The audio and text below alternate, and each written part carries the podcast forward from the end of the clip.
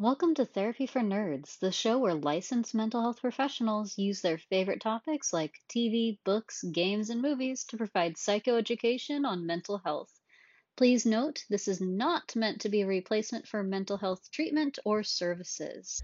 The roguelike dungeon crawler Hades was a topic of session a long time ago, and now I finally decided to talk about it.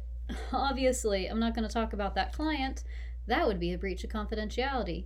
But the session had me thinking of the game and how it relates to mental health, so we're going to talk about it today. Spoilers ahead. In the game Hades, the main character, Zagreus, is stuck, both literally and figuratively. He feels out of place in the underworld, probably because of his father's constant criticism, and he is also literally stuck in the underworld. He has to fight his way to the surface in order to get the smallest breath of fresh air. Zagreus is kept in the dark about his birth mother. He seems close to his adoptive mother, but his father, Hades, is cold, harsh, and distant. The game hints that Zagreus has tried to play by his father's rules in the past, that he tried to make his father proud, but nothing he did was ever good enough.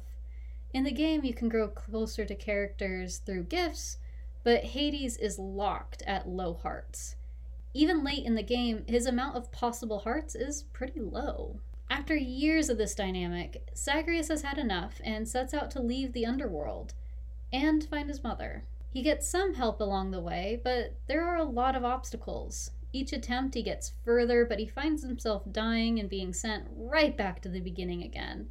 It's a seemingly endless cycle, but Zagreus nevertheless persists, which can be a powerful metaphor, I find at least. Mental health is never linear, as much as I would love it to be. That would make so many things so much easier. But falling back is normal. For example, during treatment for addiction, the goal is sobriety, but it is common for the person to use again before achieving that goal long term. If too much pressure is put on perfectionism, the person may think they can never get better after a slip, and they're more likely to drop out of treatment and just continue to use. It's an all or nothing kind of mentality. Either you're completely good or you're completely bad. There's no shades of gray, which is more of what treatment tends to look like. With depression or anxiety, there are bound to be some good days that are easier and some days that are harder. Much like how in Hades, sometimes you get boons that help you progress further, and sometimes you have a harder time. The goal is to keep getting better and better to the point where you are able to get further and further, no matter what kind of boons you get. It is also not lost on me that the final boss is literally your parent a parent that says during the entirety of the battle that your hopes, dreams, and goals are futile and naive.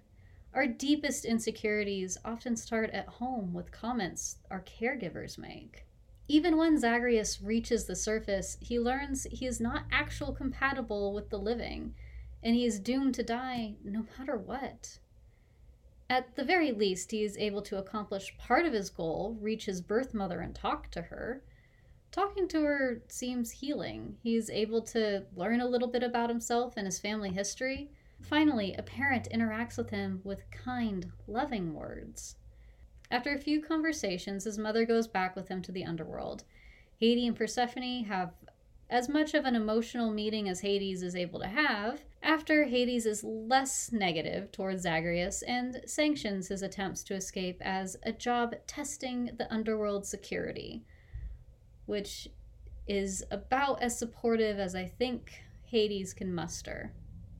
Through the course of the game, Zagreus makes a place for himself. He builds strong relationships with several around him and creates his own job. He builds friendships, relationships. You have the chance to woo certain characters. And then he creates meaning for himself through the creation of this job. No matter how stuck you feel, there's a way to carve out a place for yourself. What are your thoughts on Hades? Who do you put the nectar towards first? Are you looking forward to the sequel that was announced? Let me know in the comment section. Have a good day, guys. Thanks for listening. If you liked this episode, please comment, like, subscribe, and follow us on social media. Remember to be kind to yourselves this week.